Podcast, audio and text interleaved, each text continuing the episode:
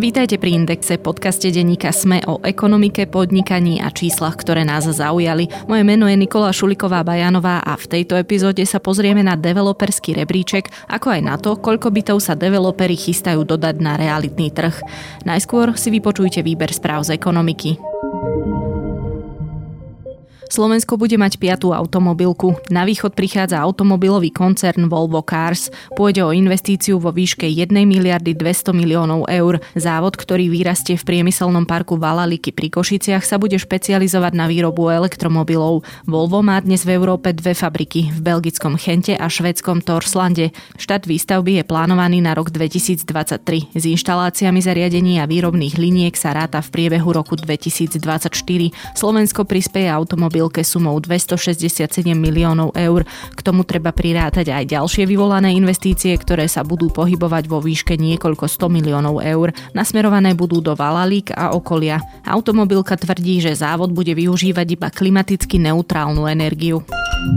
Europarlament zamietol návrh, aby bol vetovaný zámer Európskej komisie zahrnúť jadro a plyn medzi environmentálne udržateľné hospodárske činnosti. Ak do jedenásteho júla nebudú vznesené ďalšie námietky, exekutíva Európskej únie návrh taxonómie presadí. V Európskom parlamente sa nenašla potrebná väčšina tristopäťdesiattri hlasov, ktorá by odobrila postoj výborov Európskeho parlamentu pre hospodárske záležitosti a životné prostredie zo štrnásteho júna. Oba výbory prijali námietku, ktorá bola proti návrhu Európskej komisie. Tá navrhuje, aby sa za určitých podmienok do zoznamu environmentálne udržateľných hospodárskych činností zahrnuli aj osobitné činnosti v oblasti jadrovej a plynovej energie. Kurs eura klesol v útorok oproti doláru na takmer dvadsaťročné minimum. Trhy reagovali na najnovšie odhady investorov v súvislosti so zvyšovaním úrokových sadzieb v eurozóne. Vzhľadom na zvyšujúce sa riziko recesie v menovej únii upravili investori svoje prognozy zvýšenia úrokových sadzieb zo strany Európskej centrálnej banky smerom nadol. Kurz európskej meny klesol oproti doláru v útorok o nula celá deväť percenta na jeden celá nula tri dva päť doláru za euro, čo je najnižší kurz eura od decembra dvetisícdva. Trhy najnovšie odhadujú, že Európska centrálna banka zvýši tento rok úrokové sadzby o menej než stoštyridsať bazických bodov, zatiaľ čo pred necelými tromi týždňami počítali so zvýšením o viac než stodeväťdesiat bazických bodov. Od začiatku roka klesol kurz eura oproti doláru už o viac než osem percent. Rekordná inflácia zvyšuje ekonomický tlak na firmy aj domácnosti a navyše ekonomika Európy dopláca na vojnu na Ukrajine. Tento vývoj obmedzuje možnosti Európskej centrálnej banky zvyšovať úrokové sadzby tak rýchlo ako americká centrálna banka Fed.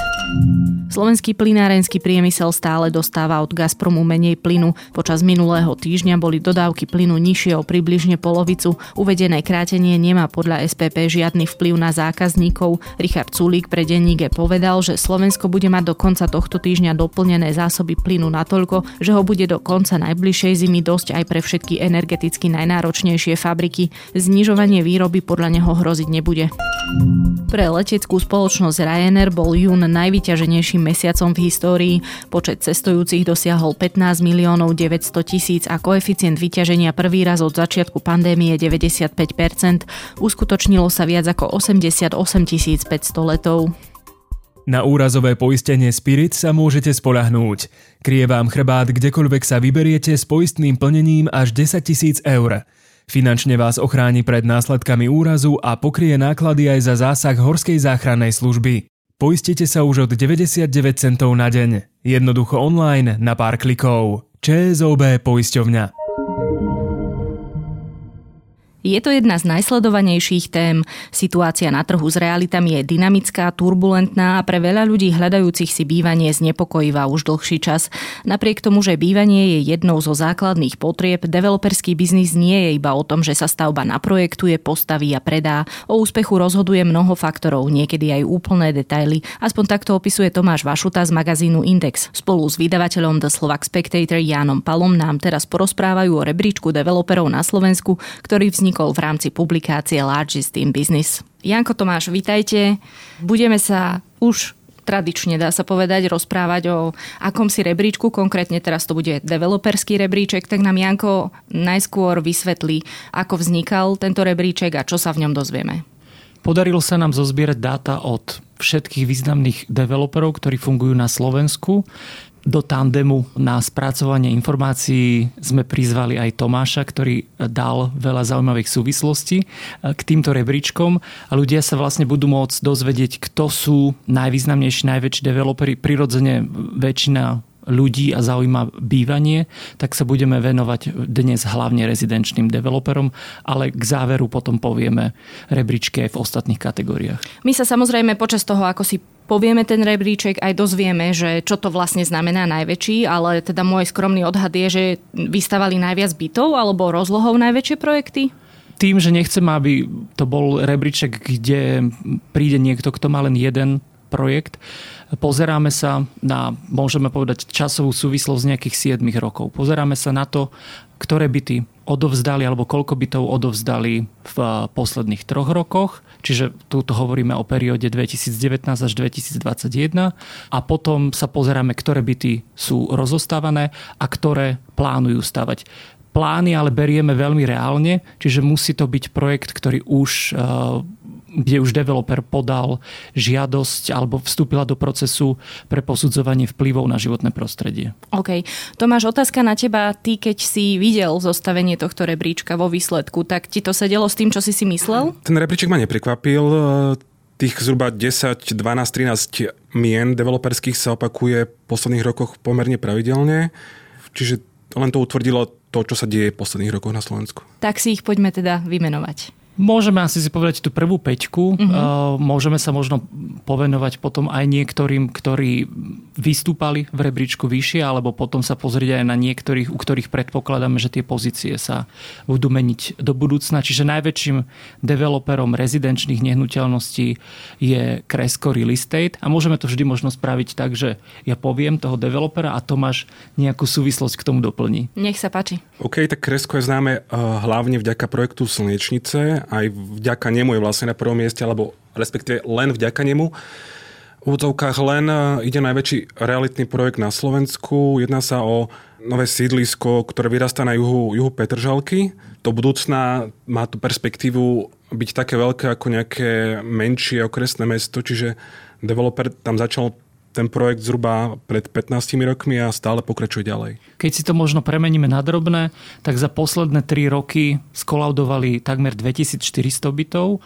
Momentálne majú rozostávaných viacej ako deväťsto bytov a v reálnom pláne, ktorý už na posudzovaní vplyvu na životné prostredie už štyritisícdvesto ďalších bytov. A ja by som dodal, že toto je len vlastne útržok z toho. Developer má nakúpené pozemky ešte južnejšie od tohto projektu, čiže perspektíva ďalšieho rastu celej štvrte je veľmi veľká. Tam sa môžeme baviť o, o desiatkách rokov. Ak by to chceli vlastne ťahať nižšie, alebo možnosti tam budú. Otázne je, že či to budú chcieť alebo nie. No ale na čo by potom mali tie pozemky nakúpené? To je dobrá otázka, ale developer zatiaľ vlastne nehovoril nič o tom, že chce ťahať to sídlisko ešte nižšie.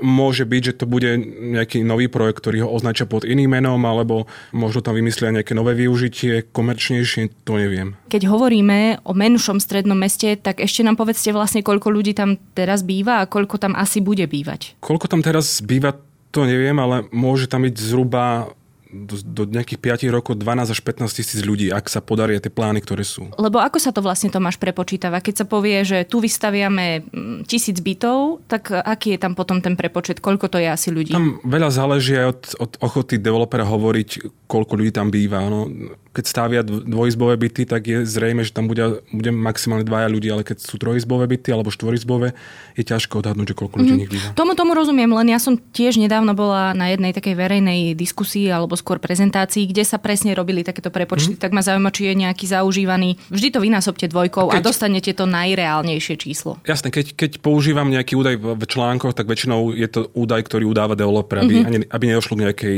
nezrovnalosti. Jasné, lebo on vie lepšie, aké byty tam má. Dobre, tak... my, my keď sme pozerali tú priemernú podlahovú plochu, tak ako keby za všetkých tých developerov to vychádzalo približne na rozmer takého väčšieho dvojizbového bytu okolo tých šesťdesiat metrov štvorcových. To, to nám ako keby v rámci tých čísel vychádza. Sú developeri, ktorí robia skôr také vilové projekty, tam, tam tá podlahová plocha ide vyššie, ale toto je taký priemer. Rozumiem. Tak poďme ďalej.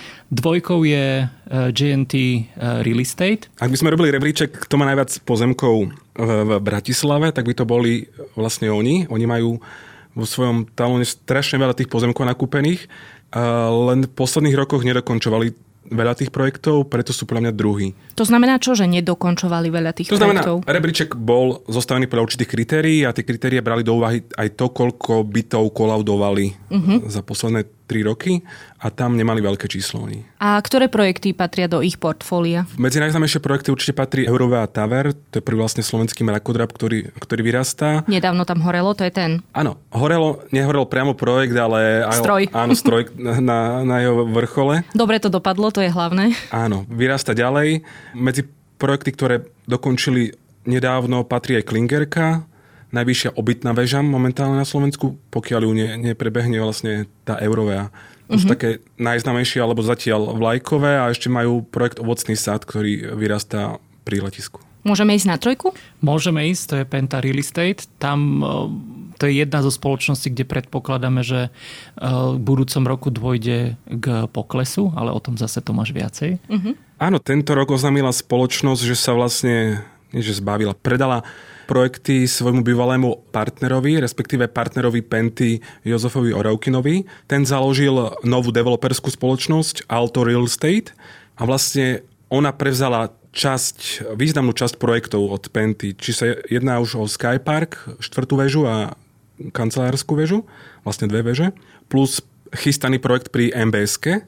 Čiže ak by toto už bolo zarátané do tohto rebríčka, to poradie by nebolo také, aké je. Inak, ale toto mi ešte povedz, Tomáš, veď to sú veľmi významné projekty, tak bol to jeden z takých tých najprekvapujúcejších, nechcem povedať, že obchodov, ale takým tým vyplatením jedného z partnerov za, povedzme, tento rok? Bolo to veľké prekvapenie a podľa mňa finančníkov z Digital Parku to muselo veľmi za- zabolieť. Zabolalo ich to, lebo oni sa v posledných rokoch správali dosť konzervatívne, nenakupovali toľko pozemkov ako ich konkurencia. Podľa mňa sa v najbližších mesiacoch a možno rokoch vlastne dostaneme k tomu, že Penta bude ďalej rásť. Oni určite nenechajú tak a budú nakupovať ďalšie pozemky, veď kúpili už aj pozemky pri Lide. Čiže bolo to prekvapenie, aj to prekvapenie. Môžeme možno ešte dve spoločnosti z rebríčka spomenúť, čiže na štvrtej pozícii je to jé a té Slovakia, to je severská spoločnosť, a potom na päťke je to Lukron.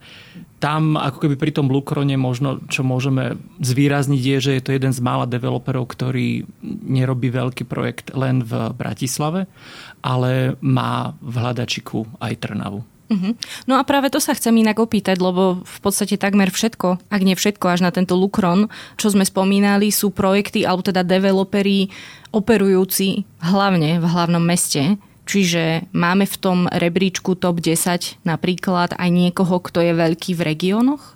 Takého vlastne nemáme, lebo aj keď som pozeral dáta, ktoré máme od spoločnosti, čiže aj tí veľkí developeri, keď robili nejaké projekty, tak tá maximálna veľkosť tých projektov teda bolo okolo tých dvestopäťdesiat až dvestošesťdesiat bytov. Napríklad Proxenta v Nitre je projekt Tabaň.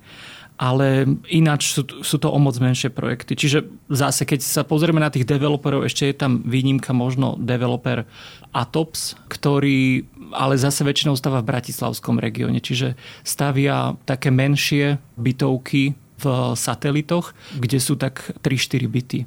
Takže kebyže hovoríme o nejakom regionálnom mimo bratislavskom developerovi, tak možno tento by sa to dal takýmto spôsobom nazvať. Podobne ako pri iných odvetviach aj tu platí, že Bratislava a zvyšok Slovenska sú úplne iné štáty, dá sa povedať.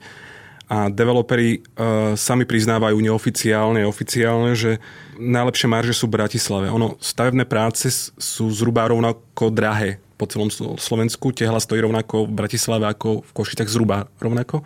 Čiže pre nich je výhodnejšie postaviť projekt v Bratislave, kde sú tie predajné ceny vyššie a tie marže môžu byť, alebo sú aj vyššie. Čiže biznis najlepšie robí v Bratislave. Akože to platí pri, pri realitách aj pri ďalšom, ďalších odvetviach. Takže A, a potom asi zase logicky, keď pozerám na tie projekty, ktoré sa mimo Bratislavy realizovali, tak najviac ich bolo potom v Košiciach. Čiže tam možno sa dá spomenúť, keď hovoríme o regionálnom developerovi, tak možno developer košický, em em Invest, ktorý je za projektom Panorámy a tá má vlastne v pláne nejakých vyše tristo bytov priniesť do Košic. Takže... Ale stále to nie je v top desať. Presne tak. Tieto čísla na to ne- nestačili. Okrem toho biznisového hľadiska súvisí to možno aj s tým, že ľudia v regiónoch žijú možno v rodinných domoch a tie stavajú naozaj menšie firmy stavebné, alebo to je veľmi naivná, zjednodušená Nie, to predstava? Som, to by som nepovedal. Ono, záujem o nové byty a bývanie je aj v regiónoch, aj v menších okresných mestách.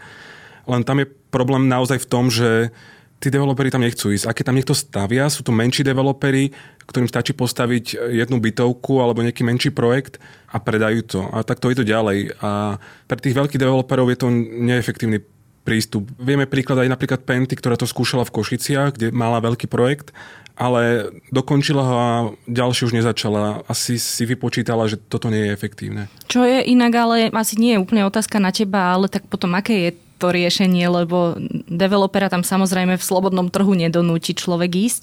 Ja viem, že samozrejme by sme si mohli povedať, že nájomné byty, ale nie každý chce ísť do nájomného bytu, veď ľudia chcú aj vlastniť tú nehnuteľnosť. Hmm. Tak potom existuje z tohto nejaká cesta, alebo sme v slepej uličke a takto to bude najbližších, ja neviem, desiatky rokov? Ono, podľa mňa trh si s tým nejako poradí. Akože keď, keď to mám takto nejako definovať, aj v regiónoch sa stávajú tie projekty a keď bude nejaký dopyt a keď sa byty dostanú na určitú hranicu a cenu, tak určite sa nájde niekto, kto bude, bude stávať. Ale my nemôžeme suplovať trh, respektíve štát by mohol niečo stávať, ale vieme, ako to dopadne, keď štát stavia.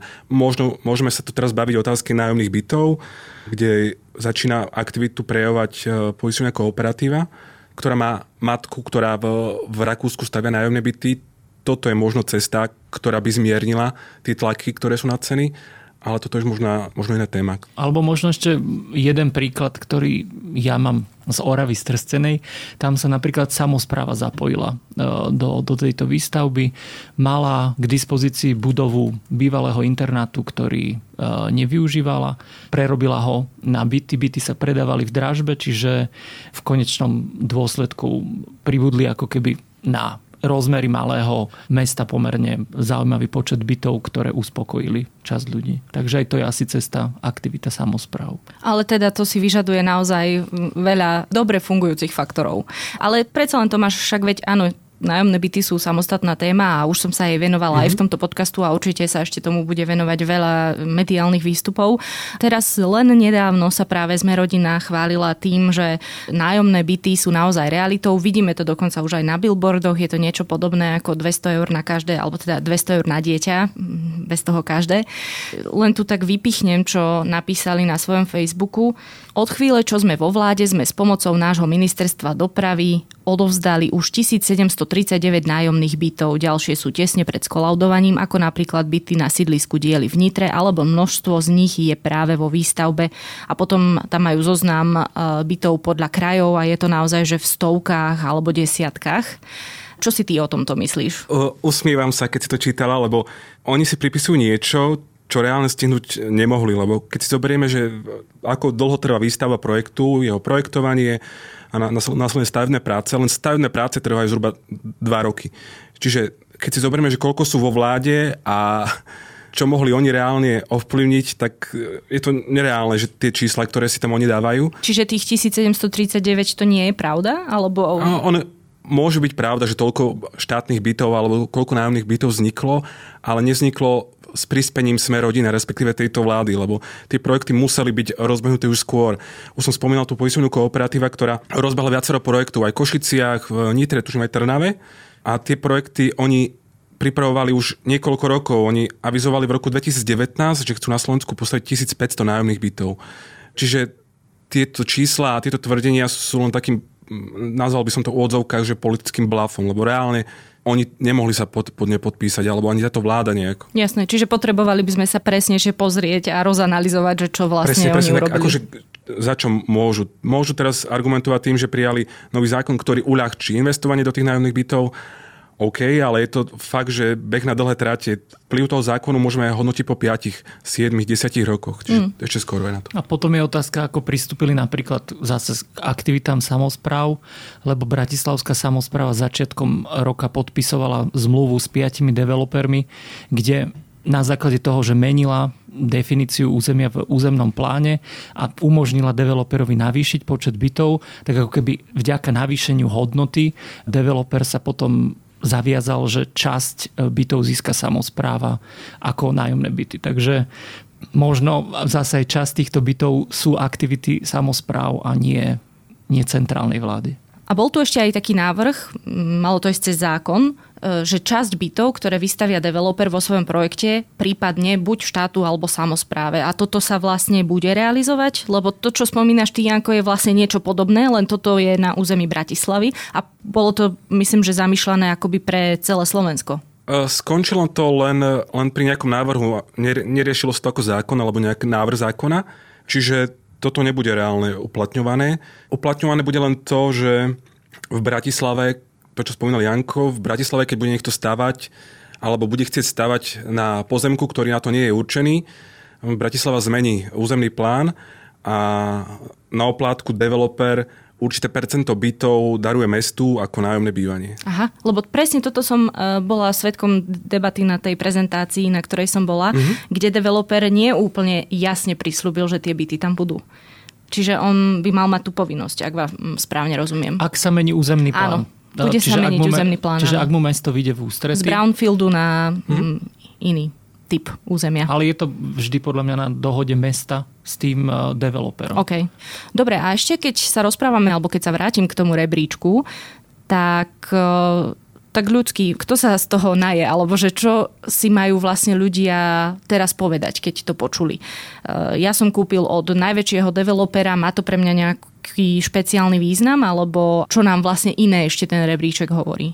Možno keď to zjednodušíme, tak spoločnosti, ktoré sa dostali do toho rebríčka, majú za sebou nejakú históriu a, a tým pádom sú to hráči dlhoroční a tá dôvera je tam jednoduchšia aj čo sa týka ako keby realizácie projektu, nejakej snahy o dodržiavanie termínov. Čiže, čiže možno z takého laického pohľadu toto je jedna z vecí a zároveň ako keby tieto rebríčky nám zároveň umožňujú pozrieť sa, že kto sú nové značky alebo aké nové mená prinesú možno viacej bytov, lebo zase v rámci týchto informácií, ktoré postupne spracovávame a budú vychádzať aj ako samostatné články v rámci indexu, sa budú pozerať práve na to. Napríklad, že ktorí developeri prinesú najviac bytov a v akých projektoch, lebo to sú zase informácie, ktoré sú zaujímavé pre ľudí, ktorí hľadajú či už nové bývanie, lebo budú vedieť, že to sú veci, ktoré buď už sú v predaji, alebo sa len budú dostávať do predaja.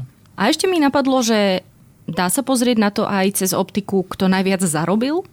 Cez tú optiku, povedzme, marží? Toto ste neskúšali zisťovať? Zatiaľ sme pracovali len s dátami týkajúcimi sa veľkosti projektov, počtu predaných bytov. Nepracovali sme s finančnými údajmi, lebo veľakrát to býva tak, že síce developer funguje pod nejakou SROčkou, ale nie všetky finančné veci idú cez, cez jednu SROčku. Ja by som len dodal k tomuto, že bolo by veľmi fajn mať rebríček, že kto zarobil najviac na jednom byte, ale je to nereálne, lebo developeri vytvárajú množstvo menších firiem, ktoré sú nejako popreplietané, pričom častokrát developeri majú matky v daňových rájoch alebo v rôznych iných štátoch a ja si neviem predstaviť, že by sme alebo že by vznikol nejaký rebríček, ktorý by povedal, že takto je tu sto percent pravda, lebo toto by sme nevedeli odhaliť. A u nás je tak to u nás sú to ktorí, ktorí majú matky v daňových rájoch? Uh, otázka by možno lepšie bola, že ktorý, ktorý slovenský developer nemá, nemá matku v zahraničí. Ja tu nechcem presne menovať, lebo asi by som pochybil, ale stačí si otvoriť obchodný register a pri každom druhom nájdeme, že, že Luxembursko alebo iný, iný štát, že nie, nie je to také prehľadné ako pri iných firmách. A je to vyslovene len pre tú optimalizáciu daní, alebo prečo to je? To neviem. Nechceme... Treba sa pýtať developerov na Jasné. to. Že či teda Môžeme... nechcú vedieť, nechcú, aby sme vedeli, kto ich vlastní. Skúsme sa spýtať budúci rok, voľná otvorená otázka. Že... Alebo môžem dať takú anketu, že prečo, prečo máte matku v zahraničí, ale tak im možno je to tak, ja neviem. Akože... No sa rozhodnú neodpovedať, Ofi... pravdepodobne. Oficiál, oficiálne neviem, že ako to je. Janko, ty už si naznačil, že v rámci tohto rebríčka sa udiali aj nejaké zaujímavejšie pohyby. Už ste spomenuli Pentu. Čo ešte iné sa tam takéto podobné objavilo? Keď hovoríme o pohyboch v rámci pozícií, zase ten posun tam nie je taký veľký. Tým, že berieme pohľad teda na dlhšie obdobie, tak to, aby došlo k veľkému posunu by musel dôjsť aj v rámci projektov k nejakému veľkému, či už začatiu výstavby alebo ukončeniu projektu, lebo to má ako keby najväčší vplyv na to, že na akej pozícii tá daná developerská spoločnosť je. Ale v rebríčku sa nám objavila prvýkrát spoločnosť Finep, a to práve vďaka tomu, že realizuje projekty Danubius One a pokračovanie Jegeho ale s tristodvoma bytmi. Čiže to sú veci, ktoré nejakým spôsobom sú viditeľné. Keď sa pozeráme možno na to, že do budúcna, že ktoré spoločnosti sa nám možno objavia v rebríčku, tak jednou z nich bude developer Portum Towers.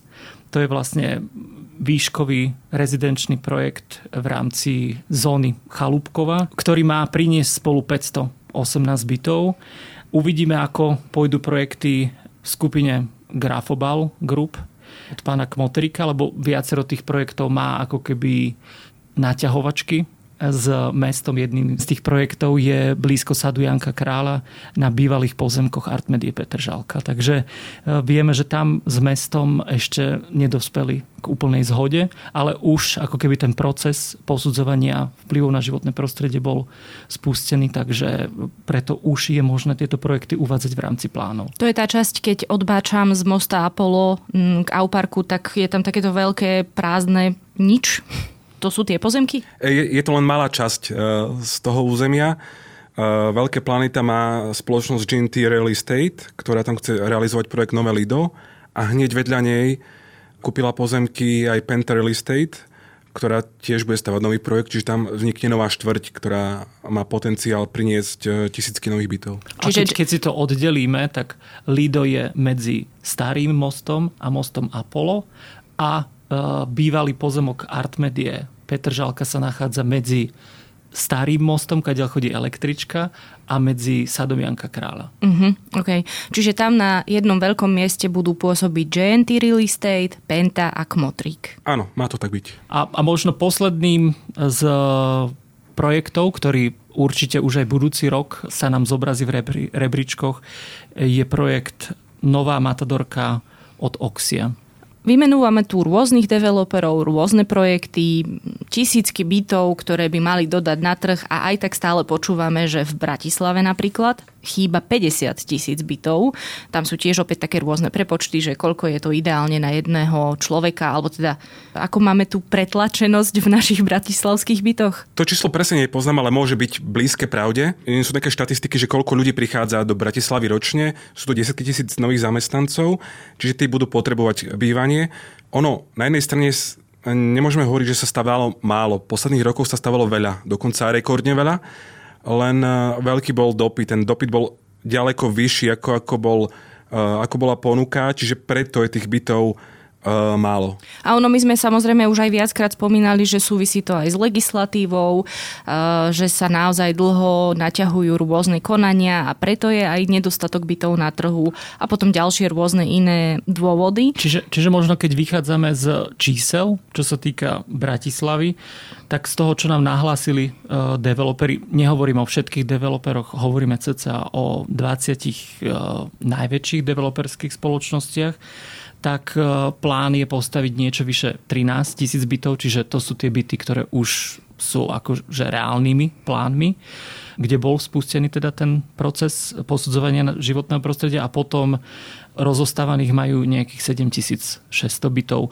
Čiže toto sú počty celkové, ale vieme, že veľká väčšina z týchto bytov je v rámci Bratislavy. A zároveň chcem iba povedať, že asi aj veľká časť z týchto bytov je možno už aj predaná, lebo ono to tak býva, nie? Že ešte ani len nestojí, ani, ani sa len nezačnú výkopové práce a už majú predané byty. Takže... Áno, áno, je to tak. Dnes sa byty bežne predávajú z papiera, čiže ten fenomén bol veľký a tých ľudí, ktorí chceli nakupovať. Otázka je, čo teraz spravia vyššie úroky na hypotékách, vyššia inflácia, sprísňovanie hypoték, čiže bude to ešte zaujímavé. To je samozrejme tiež veľká téma, ktorej sa takisto často venujeme, a či už v tomto podcaste, alebo aj v článkoch, ty konkrétne na Indexe. A celý čas sme sa vlastne rozprávali o tom rezidenčnom bývaní, pretože to je aj pre našu cieľovú skupinu asi tá najzaujímavejšia časť celej tejto debaty, pretože sa bezprostredne týka každého jedného človeka, ktorý chce bývať možno v lepšom, alebo väčšom, alebo lacnejšom, kto vie. Ale takisto ste zostavovali rebríčky developerov, ktorí pôsobia v iných segmentoch. Konkrétne ide napríklad o kancelárie alebo nejaké možno priemyselné parky. Tak poďme sa ešte na ne na záver pozrieť. To môžeme prebehnúť veľmi rýchlo. V rámci kancelárií nedochádzalo k nejakým veľkým zmenám. Stále há bé Reavis je najväčšou spoločnosťou, ktorá má takéto projekty, dokonca v minulosti sa vyhýbala aj projektom mimo tohto segmentu, ale už konkrétne má plán vlastne pripraviť päťsto bytov v rámci svojich projektov na Chalúbkovej. Čiže tá je najväčšou v rámci developerov pri kanceláriách. Skokanom v tomto rebríčku je Imocap, hlavne vďaka svojim projektom Lakeside Parku a The Mill. A, a opäť všetko v Bratislave? Presne, tak tieto kancelárske, tam už je to fakt skôr výnimka, že sa stávajú nejaké väčšie projekty mimo Bratislavy. A poslednou časťou sú priemyselné nehnuteľnosti a logistické nehnuteľnosti.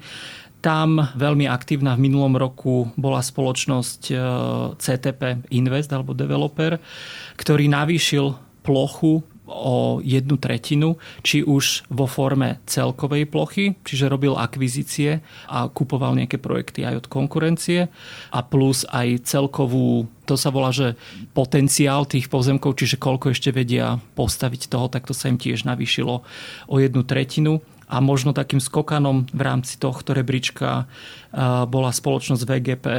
Tí, čo chodia po diaľnici medzi Bratislavou a Trnavou, vidia, že je tam pomerne čulý ruch. Pribudlo tam veľké distribučné centrum Continentalu a, a to práve dodával tento developer vé gé pé a plus celé to územie sa tam ešte rozšírilo ďalších štyridsať tisíc štvorcových metrov. OK, ja sa ale predsa len vrátim na záver k tomu rezidenčnému bývaniu a tá základná otázka je, bude lepšie? Keby som ja vedel. Ono, všetky tie veci, ktoré ovplyvňujú trh, sú častokrát nepredvídateľné. Ono, máme tu vysokú infláciu, máme tu predpoklad toho, že aktuálne dianie môže ovplyvniť aj priemysel a vlastne príjmy obyvateľstva, čo môže do istej miery utešiť ten dopyt po novom bývaní a môže tie ceny zreálniť. Nehovorím, že dojde po oklesu cien, ale nebudú aspoň tak rýchlo rásť ako doteraz. Ale to sú len moje úvahy a nikto nevie, že ako to bude. Tie predpovede aj po rozputaní vojny na Ukrajine hovorili o tom, že ceny budú ďalej rásť. Rastú stavebné materiály, rastú vlastne všetky zložky, s ktorými sa stretávame. Čiže predpoklad, že o pol roka tu budú výrazne lacnejšie byty, to si nemyslím, ale možno dôjde k upokojeniu situácie na, na celom tom trhu. Čiže aj toto môžeme považovať za nejakú dobrú správu. Hovorí Tomáš Vašuta, reportér z magazínu Index. A okrem neho som sa o developerskom rebríčku rozprávala aj s Jánom Palom, vydavateľom The Slovak Spectator.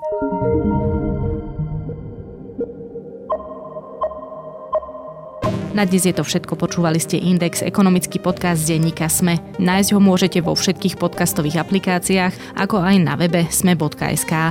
Moje meno je Nikola Šuliková Bajanová a ak sa mi chcete ozvať, spraviť tak môžete na nikola bodka bajanova zavináč sme bodka es ká alebo podcastindex zavináč sme bodka es ká. Ďakujeme, že nás počúvate. S ďalšou epizódou sme tu opäť o týždeň.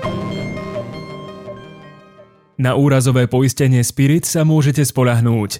Kryje vám chrbát kdekoľvek sa vyberiete s poistným plnením až desaťtisíc eur. Finančne vás ochráni pred následkami úrazu a pokrie náklady aj za zásah horskej záchrannej služby. Poistite sa už od deväťdesiatdeväť centov na deň. Jednoducho online na pár klikov. ČSOB Poistovňa.